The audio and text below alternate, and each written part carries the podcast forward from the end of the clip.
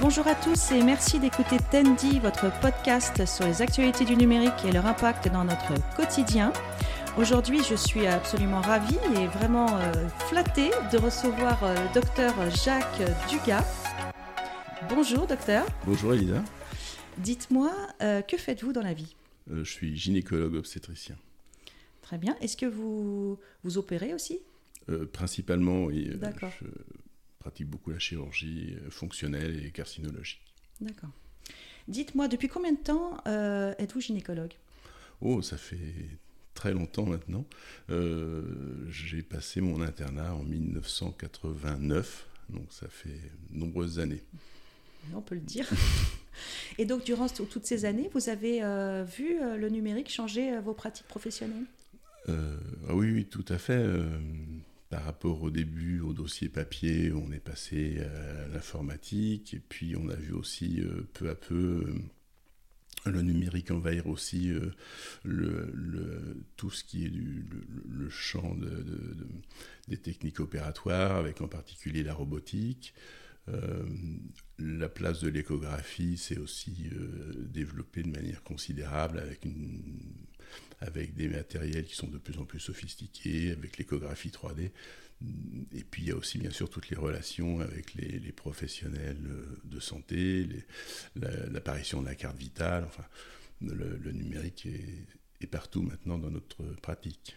C'est vrai que même moi, j'ai connu, hein, avant la carte vitale, on a du mal à imaginer qu'on a pu vivre euh, avant ce outil si pratique qu'on ah a oui, c'est effectivement euh, avec ça qu'on va euh, déjà ouvrir le dossier des patientes, c'est avec ça qu'on va faire la facturation.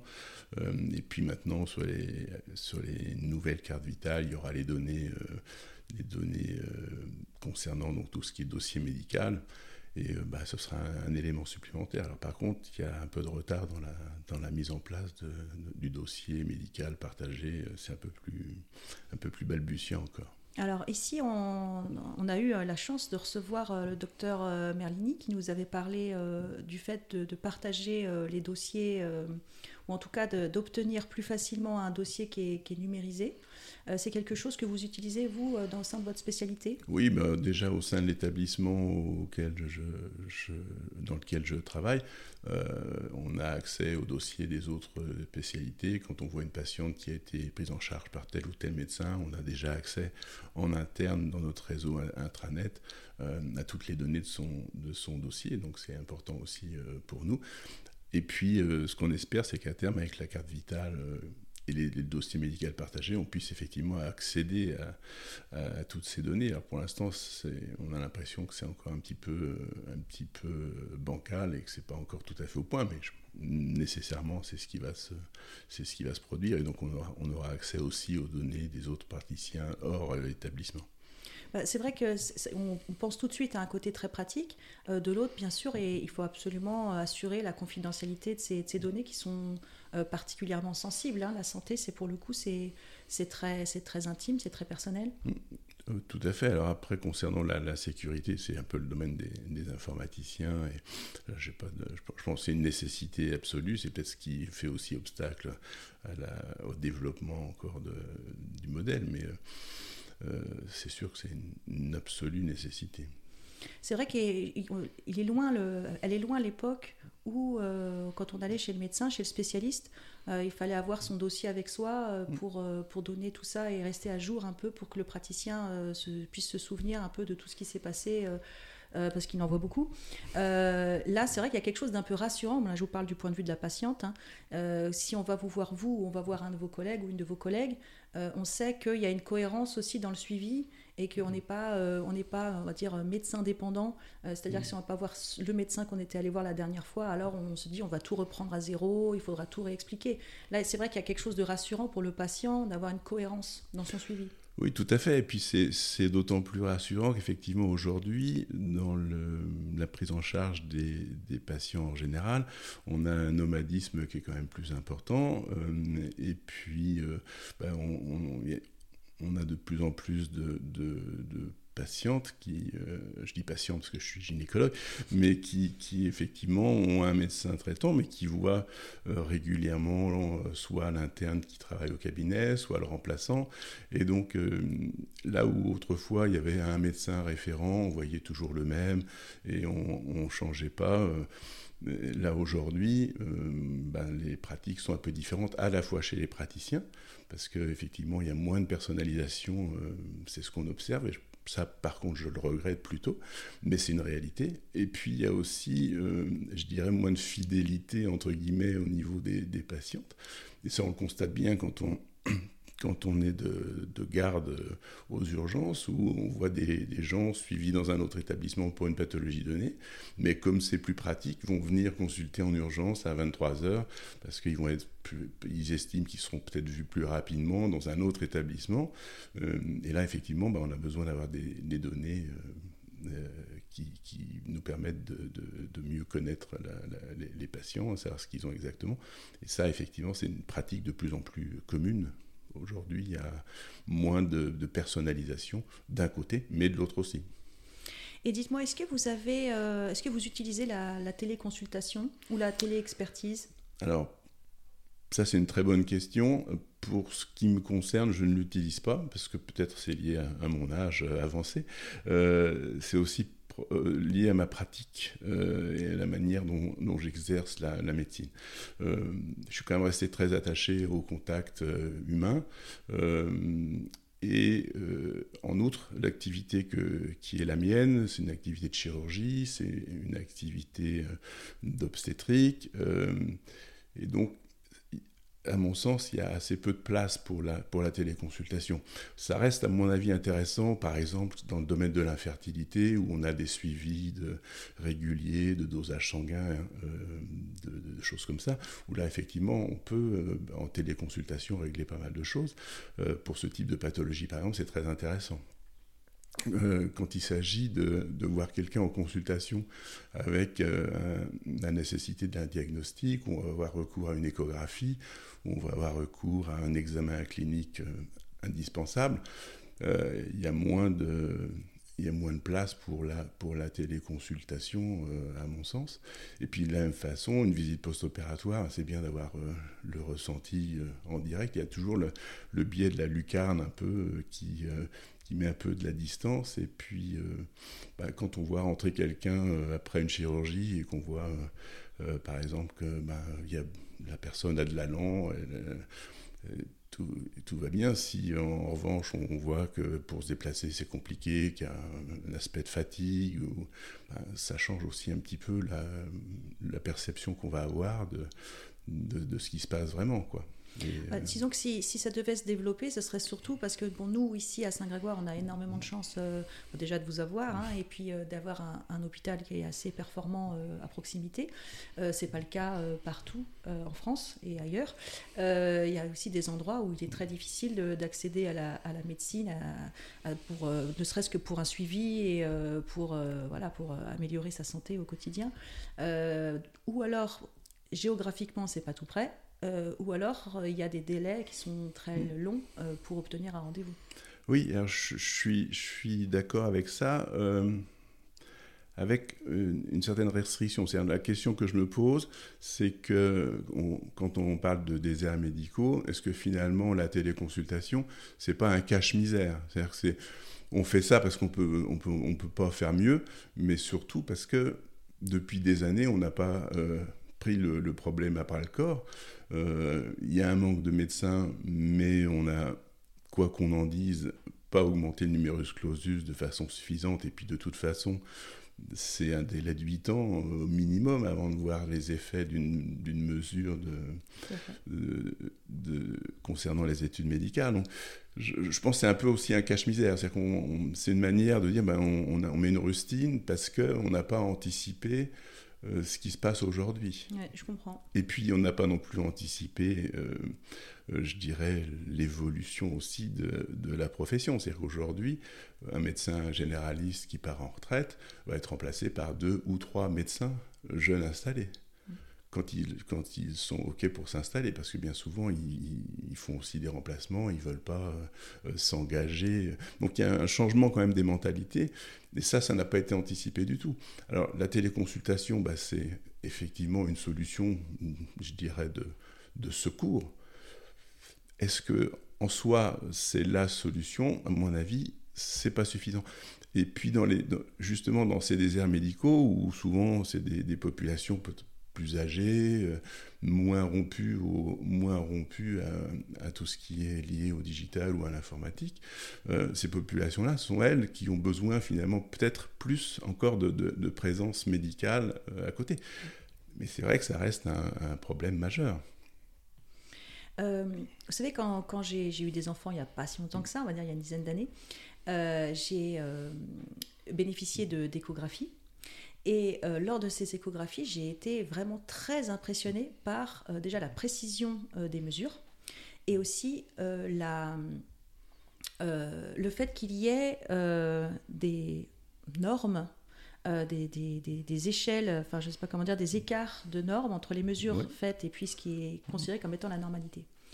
Ce qui m'a beaucoup impressionné, c'est que si vous avez ça, c'est que ça veut dire qu'il y a eu énormément de mesures de fait précises jusqu'au bout pour voir euh, comment ça s'est passé à la fin et pour déterminer toutes ces, tout ce champ de la normalité. Donc il a fallu beaucoup de collecte d'informations, il a fallu beaucoup analyser toutes ces données pour faire toutes ces, euh, toutes ces normes. Euh, c'est quelque chose que, que vous avez, auquel vous avez participé, c'est-à-dire à travers votre pratique depuis quelques années, là, quand il y a des mesures lors des échographies qui sont faites Ces mesures-là, elles sont centralisées quelque part euh, non, euh, à titre personnel, je n'ai pas participé à ce genre de, collecte de, données. Maintenant, c'est des, données qui sont déjà très anciennes et puis qui ont été enrichies effectivement euh, au fil du temps. Et, donc, sur des populations immenses, on arrive à déterminer ben, un, écart acceptable qui, qui permet de définir la, normalité, par exemple au niveau du poids d'un enfant, entre 2,8 kg et, 4 kg, on est dans, les limites de la normale. Et au-delà de ces, bornes, on passe euh, soit dans le retard de croissance, mais euh, tout ça, c'est effectivement, c'est des mesures qui sont déjà assez anciennes. Ah je pensais que c'était plus récent que ça. Euh, en fait, les... Alors après, qui se sont effectivement enrichis parce qu'on a bah, des moyens beaucoup plus puissants aujourd'hui. Pour analyser toutes ces pour données. analyser toutes mm. ces données. Mais, euh, mais déjà, les, les, données en fait, de, de, concernant les mesures, la normalité, etc., elles ont été établies. Moi, je les ai toujours connues depuis, depuis ma, pratique. Alors, elles se sont affinées. Il y a eu des nouveaux indices qui ont permis de, de qui ont pu être calculés pour euh, affiner encore les choses. Mais, mais euh, oui, c'est. Et tout ça, c'est vous, vous bénéficiez des, admettons qu'il y ait des nouvelles mesures ou qu'il y ait une amélioration, une, euh, le fait que ces données soient affinées, vous en bénéficiez tout de suite? C'est-à-dire bah, que c'est connecté. De toute façon, aujourd'hui, les, les, les, gens qui construisent les machines intègrent tous ces, tous ces logiciels de calcul. Avec un, avec un appareil d'écho, vous pouvez mesurer des volumes, vous pouvez mesurer des distances, et puis ensuite, c'est comparer une base de données euh, qui effectivement est de plus en plus euh, fine et de plus en plus fiable. Ça, c'est très impressionnant, je trouve, à voir en tant que patientin. Et puis, et puis, il y a aussi cette capacité à, à lire l'écran Hein, pour l'avoir vécu, euh, on voit quelque chose, mais nous, on ne comprend pas grand-chose de ce qui se passe. Et puis euh, l'expert euh, avec nous, lui, lit et comprend immédiatement là où ce qu'il voit, ce qu'il est censé voir, ce qu'il n'est pas censé mm. voir. On essaye. Hmm on essaye de comprendre immédiatement. mais c'est vrai que c'est impressionnant. Et pour le coup, est-ce qu'il y a des intelligences artificielles qui pourraient remplacer ça ou qui remplacent peut-être déjà cet œil d'expert? Oui, alors déjà en radiologie, c'est très clair. C'est-à-dire que, euh, par exemple, sur un scanner ou une IRM, euh, c'est déjà, c'est déjà euh, à l'heure actuelle le cas. le radiologue peut être chez lui et consulter les clichés qui ont été réalisés dans un établissement de santé. Euh, alors ça, c'est pas de l'intelligence artificielle, c'est juste euh, l'interprétation des images. Mais les images sont faites par un technicien et ensuite le, radiologue va les examiner à distance. À terme, euh, mais c'est effectivement l'avenir de la radiologie, on aura une interprétation avec une intelligence artificielle qui sera même probablement en moyenne plus fiable que l'œil humain pour arriver à, dire il y a une image pathologique, etc., analyser cette image. Et là aussi, bah, c'est toujours en, en, enrichissant la base de données radiologiques qu'on va avoir, qu'on va avoir ces, ces, ces données-là. Mais à terme, effectivement, Concernant par exemple la radiologie, on peut tout à fait imaginer que l'intelligence artificielle se substitue à l'œil humain euh, pour analyser un cliché de radio pulmonaire, un scanner, une IRM. Là où euh, l'humain euh, restera, à mon sens, primordial, c'est qu'il faudra qu'il décide quelle séquence d'IRM il va, il va demander en fonction de telle pathologie. Donc il y aura quand même un choix au départ au moment où on fera l'examen euh, des séquences à faire, par exemple pour une IRM, des coupes à faire pour un scanner, etc. Mais l'analyse elle-même euh, pourra certainement être faite par la, par l'intelligence artificielle. De la même façon qu'en échographie, il y a des centres euh, échographiques où ce sont des techniciens euh, qui font les, échographies, ce ne sont pas des médecins. Euh, ça se fait par exemple au Canada. Donc il y a un médecin qui est là, présent, référent, et les, les, techniciens font un certain nombre de coupes qui doivent faire partie du compte-rendu d'échographie obligatoire et puis quand euh, ils ont un problème, ils appellent le, médecin. Alors là, c'est pas non plus l'intelligence artificielle, mais on peut imaginer aussi que l'échographie est un peu différente du scanner ou de l'IRM, parce qu'il y, a une part plus de, euh, je dirais, de, de, temps réel. Oui, on, s'adapte en temps réel. On s'adapte en temps réel, mm. euh, sur une, entre guillemets, sur une cible mouvante. Il y a une, il y a une prise de décision mm. au moment où vous faites euh, l'acquisition de données. Il y a une prise mm. de décision de dire tiens, je vais aller un peu plus loin de ce côté-là, un peu plus à gauche, un peu plus à, droite, parce que je vois quelque chose de suspect. Est-ce qu'une intelligence artificielle serait capable de prendre ces initiatives-là Ça, c'est pas certain. En tout cas, c'est pas pour moi, Mais pas pour tout de suite. Concernant le scanner, l'IRM, oui, des images, des images fixées à mon sens, euh, c'est ou une, radio pulmonaire toute simple, ou euh, effectivement, le, je pense que l'intelligence artificielle va, prendre beaucoup, beaucoup d'importance. Euh, c'est inévitable. Mais de la même façon, pour un domaine comme la cancérologie, aujourd'hui, on a des protocoles de chimiothérapie qui sont extrêmement variables. On fait aujourd'hui des traitements à la carte avec les immunothérapies, les thérapies euh, géniques, euh, la, chimiothérapie. On a des traitements qui sont vraiment à la carte, chaque patiente étant différente. Et donc on a euh, on n'a plus les schémas habituels que l'on connaissait, qui étaient très standardisés. On a une variabilité plus importante. Et effectivement, aujourd'hui, ben, on voit bien dans nos, réunions multidisciplinaires, tout le monde est sur son, téléphone portable pour, pour lister la dernière étude euh, dans le cas particulier. Et ça, l'intelligence artificielle, demain, euh, permettra sûrement, on, rentrera un certain nombre de données liées à la tumeur, à la patiente, euh, et puis c'est au nombre de ganglions touchés, si c'est par exemple un cancer du sein, etc., au résultat l'enquête oncogénétique éventuellement, et puis, euh, l'intelligence artificielle euh, sortira au bout du compte le, protocole euh, ad hoc pour traiter la pathologie. Mais je pense qu'on y va tout droit parce que ça devient même compliqué pour les praticiens eux-mêmes. chaque situation étant différente, il y a une multitude de, schémas et de plus en plus. Et, on voit bien que l'évolution va, vers ce genre de choses c'est sûr que la machine peut euh, euh, manipuler euh, énormément de paramètres en simultané, mm. alors que nous, nous ne sommes que de misérables êtres humains. Et passer un certain nombre, même si on est performant, passer un certain nombre de paramètres, on est mm. débordé. et là, c'est vrai que la machine prend tout son mm. sens puisqu'elle va vous permettre d'aller plus vite ah dans les recherches. Là-dessus, c'est vrai qu'on voit tout à fait l'intérêt que peut avoir l'intelligence artificielle dans ce contexte. Et sinon, pour euh, changer encore de sujet, mais pour euh, rester dans le numérique, euh, vous parliez tout à l'heure donc du cancer du sein ou des différents cancers.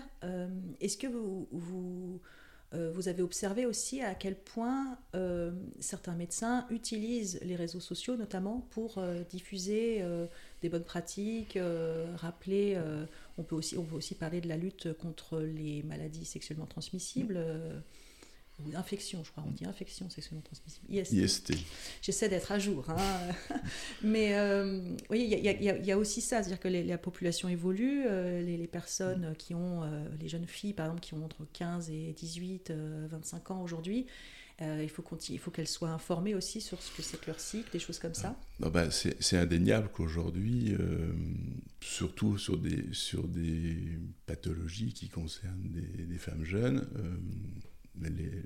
l'intérêt des réseaux sociaux, de, de la communication, de l'information, euh, via les, le, effectivement le numérique et bah, le téléphone portable, que tous nos enfants ont greffé dans la main euh, presque à la naissance. Euh, il est clair que... Vous les voyez à la naissance, quand ils sortent, ils ont déjà un téléphone Quasiment. à la place du doudou. Presque. À l'échographie, on commence à voir des, on commence à voir des téléphones portables apparaître. Euh, et, donc c'est vrai que bah, c'est une génération où de toute façon le vecteur principal d'information, euh, c'est celui-là. Euh, c'est évident. Et c'est vrai que pour les atteindre, c'est bien plus efficace que la parole des parents ou, ou, du docteur, parce que de plus en plus on voit des jeunes femmes qui viennent consulter euh, pour une contraception, pour un problème X ou Y, hum, qui ont déjà fait toute la bibliographie sur, euh, sur euh, Internet et qui vous demandent si le traitement que vous avez prescrit est bien, est bien le bon. Vous, avez, vous avez ça aussi, c'est vrai qu'on en parlait déjà. Mais il y a une remise en question aussi, donc ça nous permet aussi peut-être de nous remettre en question, c'est-à-dire qu'on a, moins, on a moins de certitude peut-être sur nos, sur nos propres pratiques, donc ça nous, ça nous stimule un peu. Oui, ça me fait euh, penser à quelque chose. Euh, on en parlait, j'en ai pas parlé avec euh, quand, j'ai eu l'occasion aussi de, faire un autre Tendi, mais euh, les avis sur Internet, vous avez vu ça? Parce qu'on peut mm. donner son avis sur son médecin. Je sais pas si oui, c'est oui, oui, oui, oui, bah, récemment, j'ai vu, je, ne regarde jamais. et puis, et puis euh, récemment, j'ai vu un, avis me concernant où j'étais considéré comme le vraiment le gynécologue à éviter au CHP Saint-Grégoire. et donc, mais parce que parce que bah voilà, les gens qui qui se manifestent euh, probablement euh, sont ceux bon, qui n'ont pas. C'est plutôt. Les, les, les, gens euh, contents, en général, vous le témoignent en direct et c'est ça qui nous nourrit aussi au quotidien, c'est cet échange et puis ben, cette énergie positive que nous, que nous renvoient les, les patientes. Euh, quand elles ont l'impression qu'on leur a euh, été utile et qu'on leur a apporté ce qu'elles attendaient. Et puis effectivement, bah, il y a une petite frange de, de, de personnes bah, avec qui bah, ça ne s'est pas bien passé, ça peut arriver. Euh, et c'est malheureusement souvent les gens euh, qui vont aller se manifester euh, sur les avis. je les regarde, très honnêtement, là, c'était parce que les secrétaires étaient en train de regarder, que je passais par là, donc mais je vais jamais regarder, je vais jamais regarder les, les, avis parce que, là encore, ben, au quotidien, j'évalue à peu près en fonction des retours que j'ai en direct, euh, si ça va ou si ça va pas. Parce que moi, je me souviens il y a quelques années d'une levée de bouclier. Alors, il y avait les profs déjà, hein, noter ton prof, ça avait fait un scandale de noter ses profs. Euh, ce qui peut se comprendre. Hein. Mm. Euh, et je me souviens de ça, noter son médecin, il y avait des, des, des, gens qui avaient protesté contre ça. Puis au final, je vois que ça a toujours lieu. Euh, sur Google, on peut donner son avis. Bah, vous louez une voiture, on vous demande si le service était bien, si la personne qui vous a loué la voiture était souriante. Vous allez au restaurant, vous avez le restaurant vous envoie un mail pour avoir votre retour d'information. Mm. Voilà. Déjà, au niveau de l'établissement, les, les, patientes hospitalisées, on leur donne un formulaire après, euh, le, on évalue tout, quoi. Donc, euh, on évalue tout en permanence. Euh, bon, c'est, à mon avis, je, sur le, sur le papier, c'est intéressant de pouvoir s'évaluer, de, pouvoir se dire, ben voilà. De progresser, tout simplement. De pouvoir hein, progresser. Maintenant, le côté systématique, euh, ben, ça devient tellement systématique que on peut s'interroger sur le sur l'intérêt que ça présente. Et puis il y a ça, et puis il y a cette façon d'utiliser un peu comme une vengeance. Mm. Ah oui, hein, c'est que c'est un déversoir. Euh, C'est-à-dire mm. que vous allez lire les, critiques, euh, euh, bien souvent c'est un petit peu un déversoir des gens ben, qui, qui n'ont pas été forcément, forcément satisfaits. Alors, pas que dans le domaine médical, dans, tous, les, dans tous, les, domaines. C'est-à-dire quand vous êtes content, ben, vous n'éprouvez vous peut-être pas la, la, même pulsion pour aller vous exprimer que si vraiment vous avez été euh, vous avez été euh, déçu. Est-ce qu'on a fait le tour des sujets, docteur? Est-ce qu'il y avait d'autres euh, points que vous vouliez que nous abordions? Je dirais une chose, je dirais faut, il faut se méfier de la, quand même de la fascination pour, pour tout ce qui est technologie, tout ce qui est... par exemple, si on prend l'idée du robot du robot chirurgical. C'est un magnifique instrument de chirurgie qui apporte beaucoup de choses, c'est un véritable progrès. La manière dont, ça a été présenté initialement, c'était euh, un type qui était à New York, euh, qui opérait sur sa console euh, un patient à Strasbourg. Et on disait, c'est formidable. Effectivement, c'est extraordinaire sur le plan technologique, c'est formidable. Et puis on avait transposé ça, on a dit, bah, par exemple, on pourrait opérer des gens en Afrique. Euh, et donc le chirurgien serait dans un pays occidental, le grand chirurgien, euh, professeur de préférence dans son hôpital, qui opérerait quelqu'un dans un pays euh, moins doté sur le plan médical. Et ça, c'est typiquement le, genre d'annonce stupide, parce que le, robot, d'abord, faut l'installer dans le pays d'Afrique.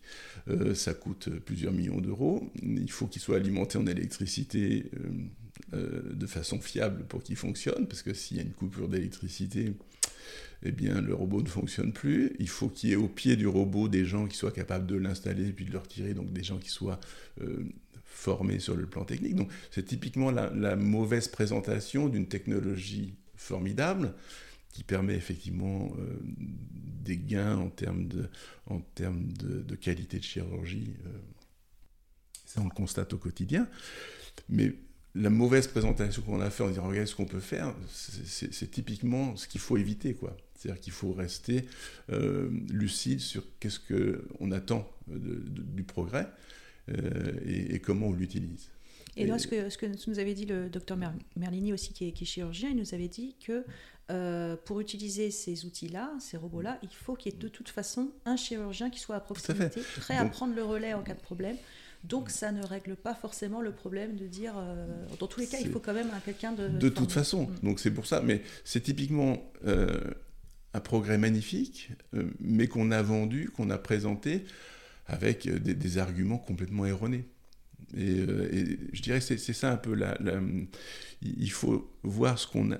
La téléconsultation en période de Covid, c'est formidable parce que ça limite les contacts, ça limite les, risques de contamination. Euh, voilà, euh, c'est formidable aussi euh, si vous êtes un navigateur solitaire et que vous êtes sur votre bateau et qu'il y a un toubib à terre qui peut vous dire, voilà. Après, la petite grand-mère qui qui a, son hypertension artérielle, qui a des varices, qui a et puis qui est au fin fond de la Corrèze je suis pas sûr que la panacée, ça soit la téléconsultation. Mm. Parce que euh, quand vous voyez les gens, puis euh, les, gens en consultation, bon, vous allez voir au travers de la lucarne quelqu'un pour un problème donné, technique, euh, vous allez régler donc la mesure de la pression artérielle, etc. Puis vous allez faire le. Mais si vous si vous êtes médecin, que vous, vous êtes dans votre cabinet et que là, vous voyez entrer la petite grand-mère cabinet et puis vous allez, vous allez la regarder.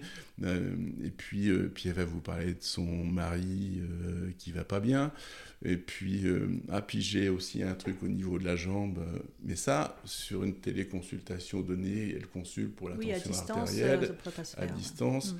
ben il n'y aura pas le même la même chose. Et de temps en temps, on voit des, des patientes qui viennent consulter pour un, problème apparemment banal et puis qui, parce que vous êtes en, présence, euh, parce que ben il y a un contact qui se crée, elle va petit à petit lâcher, lâcher une info, un truc, et puis vous allez tirer sur la, sur la, sur la bobine, et puis vous allez tomber sur quelque chose de, très différent, parfois de, quelque chose dont elle n'avait jamais parlé.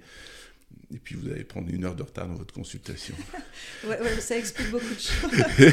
Mais c'est vrai que quand on veut bien soigner les gens, il faut aussi prendre ce temps. Et donc, hein. mm. donc ça, euh, c'est irremplaçable.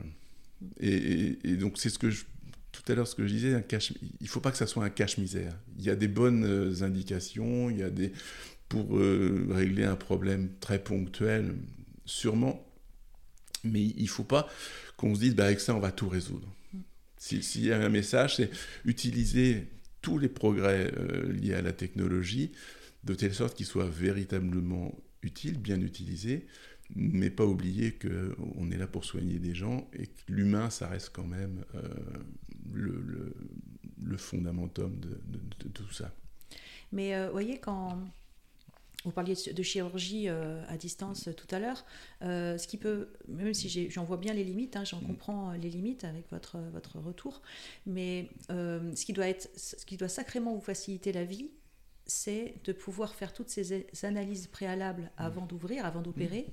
Euh, le fait d'avoir une vision claire de ce qui se passe à l'intérieur du mm. patient, euh, avec plein d'outils qui vous permettent de mieux comprendre et donc de mieux préparer peut-être la chirurgie, d'être plus précis, euh, encore plus que vous l'êtes déjà à la base, mais ça fait partie du métier, heureusement, hein, d'être précis. Mais le fait de pouvoir préparer l'opération, j'y pense parce que dans un autre contexte, euh, moi, c'est pour les dents. Euh, je sais qu'ils ont fait des radios en 3D ah avant bah, même d'opérer. C'est vrai qu'aujourd'hui, à l'échelle dentiste, euh, par rapport à il y a 20 ans, ça, n'est plus du tout la même expérience. Mm. Il, y a des radios, il y a tout un tas de, technologies qui, sont, qui sont vraiment bluffantes. Mm. Ça permet en tout cas de mieux préparer l'intervention. Oui, oui. De pas d'avoir le moins de surprises possible dans l'action la, dans de la chirurgie elle-même. Bah, écoutez, merci infiniment. Est-ce qu'on s'arrête là? Vous voulez qu'on on resterait bien toute la journée hein? On pourrait parler longtemps, je suis assez bavard. Bah oui, c'est un plaisir vraiment. Bah écoutez, merci infiniment, euh, docteur. Euh, c'était très très intéressant. J'espère que cet échange a intéressé aussi nos, auditeurs. Euh, merci beaucoup pour ce temps passé avec vous. Merci à vous, Elisa. C'était un plaisir en tout cas. À bientôt. Au revoir.